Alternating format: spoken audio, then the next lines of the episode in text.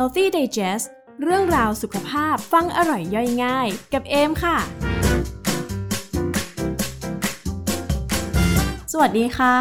ช่วงนี้หลายคนอาจจะได้ยินข่าวคราวเรื่องโรคฝีดาดลิงที่กำลังระบาดในหลายประเทศเลยนะคะ โรคฝีดาดลิงคืออะไร แล้วมันน่ากังวลแค่ไหน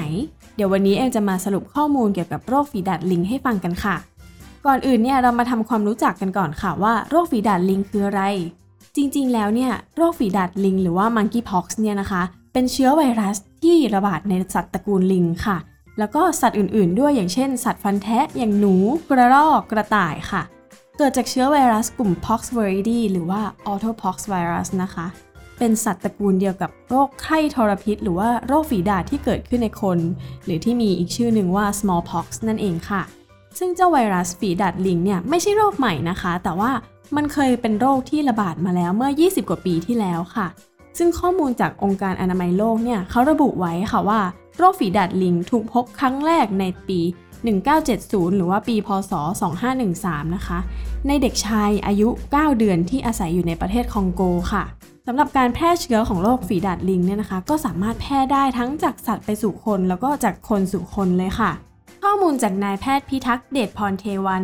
แพทย์เฉพาะทางด้านโรคติดเชื้อโรงพยาบาลพญาไท2ค่ะ ได้ให้ข้อมูลไว้ค่ะว่า ถ้าเป็นเชื้อที่แพร่จากสัตว์สู่คนเนี่ยมันเกิดได้จากการสัมผัสเลือด สารคัดหลั่งหรือว่าตุ่มหนองของสัตว์นะคะ หรือว่าอาจจะโดนสัตว์ที่มีเชื้อเนี่ยกัดหรือข่วน รวมถึงการเอาเนื้อสัตว์ที่ติดเชื้อเนี่ยมากินโดยที่มันยังไม่สุกดีนั่นเองค่ะ แต่ถ้าเป็นการแพร่เชื้อจากคนสู่คนเนี่ยนะคะ จะเกิดจากการสัมผัสเลือดหรือสารคัดหลั่งของผู้ป่วยโดยตรงค่ะ อย่างเช่น การไอจาม น้ำมูก น้ำลาย สารคัดหลั่งต่างๆ เนี่ย สมมติว่าสารคัดหลั่งเหล่านี้ไปติดตามข้าวของเครื่องใช้ อย่างเช่น เสื้อผ้า หมอน ผ้าเช็ดตัว อะไรเงี้ยนะคะ การที่เราใช้ของเหล่านี้ร่วมกันเนี่ย ก็มีโอกาสที่จะทำให้ติดไวรัสนี้ได้เช่นกันค่ะ คือถ้าเป็นผิวหนังปกติเนี่ย แล้วไปสัมผัสเชื้อก็อาจจะไม่เป็นไรนะคะ แต่ว่าถ้าบนผิวหนังของเราเนี่ยมีแผลแม้แต่นิดเดียว แบบที่มองไม่เห็นเลยซะด้วยซ้ำเนี่ยเชื้อก็สามารถเข้าไปในร่างกายได้เหมือนกันค่ะ ฉะนั้นการติดต่อของมันเนี่ยก็อาจจะแตกต่างจากเชื้อโควิด ตรงที่มันสามารถติดต่อทางผิวหนังได้ด้วยค่ะสำหรับอาการของโรคฝีดาดลิงเนี่ยนะคะ ผู้ป่วยที่ได้รับเชื้อเข้าไป 2 สัปดาห์แรกเนี่ยส่วนใหญ่ก็จะมีอาการปวดหัวมาก เป็นไข้สูง ปวดเมื่อยตามร่างกาย จากนั้น 3-4 วันเนี่ยก็จะเริ่มมีต่อมน้ำเหลืองโตตามร่างกายค่ะ ซึ่งต่อมน้ำเหลืองเนี่ยก็จะอยู่ตรงที่คอทั้งสองข้างของเรานะคะ ใต้คาง ตรงจรหน้าหูของเราแล้วก็หลังศีรษะแถวท้ายทอยค่ะ บางคนอาจจะมีอาการบวมที่รักแร้ขาหนีบ แล้วก็แถวแถวข้อศอกได้เช่นกันค่ะ หลังจากนั้นก็จะเริ่มมีอาการผื่นขึ้นที่หน้าก่อนนะคะ ตามด้วยลำตัวแล้วก็ลามไปที่แขนขาค่ะ ซึ่งระยะของผื่นเนี่ยก็จะเริ่มจากผื่นนูนแดง กลายเป็นตุ่มน้ำใส แล้วก็กลายเป็นตุ่มหนองนะคะ จากนั้นเนี่ยตุ่มหนองก็จะมีรอยบุ๋มตรงกลางค่ะ จากนั้นก็จะกลายเป็นสะเก็ดแล้วก็เป็นแผลลอกในที่สุด ซึ่งโดยทั่วไปแล้วเนี่ยอาการของโรคก็จะเป็นได้ตั้งแต่ 2-4 สัปดาห์นะคะ หลังจากนั้นก็จะหายได้เองค่ะ เราสามารถป้องกันตัวเองจากการติดเชื้อได้นะคะ ด้วยการหลีกเลี่ยงการสัมผัสสัตว์ที่อาจจะเป็นพาหะได้อย่างเช่น สัตว์ตระกูลลิง หรือว่าสัตว์ฟันแทะนะคะหลีกเลี่ยงการกินเนื้อสัตว์ที่ปรุงสุกไม่เพียงพอนะคะ ไม่ใช้ของส่วนตัวร่วมกับคนอื่น อย่างเช่น ผ้าเช็ดตัวผ้าปูที่นอนเสื้อผ้างด ที่แปลว่างดนะคะ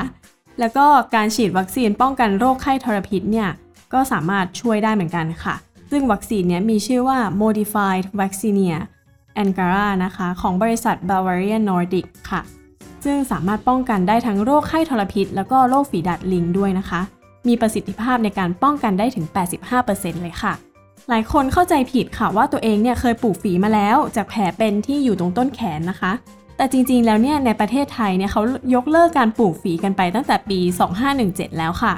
ข้อมูลจากศาสตราจารย์นายแพทย์ยงผู้วรวันนะคะ หัวหน้าศูนย์เชี่ยวชาญเฉพาะด้านไวรัสวิทยาคลินิก ภาควิชากุมารเวชศาสตร์ คณะแพทยศาสตร์จุฬาลงกรณ์มหาวิทยาลัยค่ะระบุไว้ค่ะว่าแต่เดิมเนี่ยประเทศไทยเคยปลูกฝีให้กับทุกคนตั้งแต่เด็กแรกเกิดเลยนะคะ จนโรคระบาดนี้มันสามารถควบคุมได้แล้วก็หมดไปในที่สุดค่ะ ประเทศไทยก็เลยเลิกปลูกฝีไปตั้งแต่นั้นเป็นต้นมาในปี 2517 นั่นเองค่ะ หลังจากที่ไทยเลิกปลูกฝีกันไปแล้วนะคะ องค์การอนามัยโลกเนี่ยก็ประกาศข่าวว่าโรคฝีดาษเนี่ยได้หมดไปในปี 2523ทำให้ทั่วโลกเนี่ยได้ยกเลิกการปลูกฝีตั้งแต่นั้นเป็นต้นมานั่นเองค่ะ ฉะนั้นคนที่เกิดหลังปี 2523 เป็นต้นไปแทบทุกคนแล้วเนี่ยก็จะไม่ได้รับการปลูกฝีแล้วนั่นเองค่ะ สำหรับแผลเป็นที่ปรากฏอยู่บนต้นแขนของเราในปัจจุบันเนี่ยนะคะ จริงๆ แล้วเนี่ยมันคือวัคซีนป้องกันวัณโรค หรือว่าวัคซีน BCG ค่ะ ซึ่งเขาจะนิยมเรียกกันว่าการปลูกฝี ด้วยลักษณะของแผลหลังวัคซีนเนี่ยที่มันคล้ายกับฝีนะคะ คือมันมีตุ่มหนองขึ้น แล้วก็จะสุกแล้วก็ค่อยๆ แตกไปเอง แล้วก็หายไปเองเนี่ยด้วยความที่ลักษณะของแผลหลังวัคซีน ป้องกันวัณโรคหรือ BCG เนี่ยนะคะ มันมีหน้าตาคล้ายกับฝี หลายคนก็เลยเรียกว่าการปลูกฝีค่ะ แต่จริง ๆ แล้วเนี่ยมันไม่ใช่การปลูกฝีเพื่อป้องกันโรคฝีดาษหรือไข้ทรพิษเหมือนสมัยก่อน ซึ่งแผลเป็นของวัคซีนป้องกันวัณโรคเนี่ยจะมีลักษณะที่นูนกว่าแผลเป็นจากวัคซีนป้องกันฝีดาษค่ะ ลองสังเกตต้นแขนของคุณพ่อคุณแม่ที่เกิดก่อนปี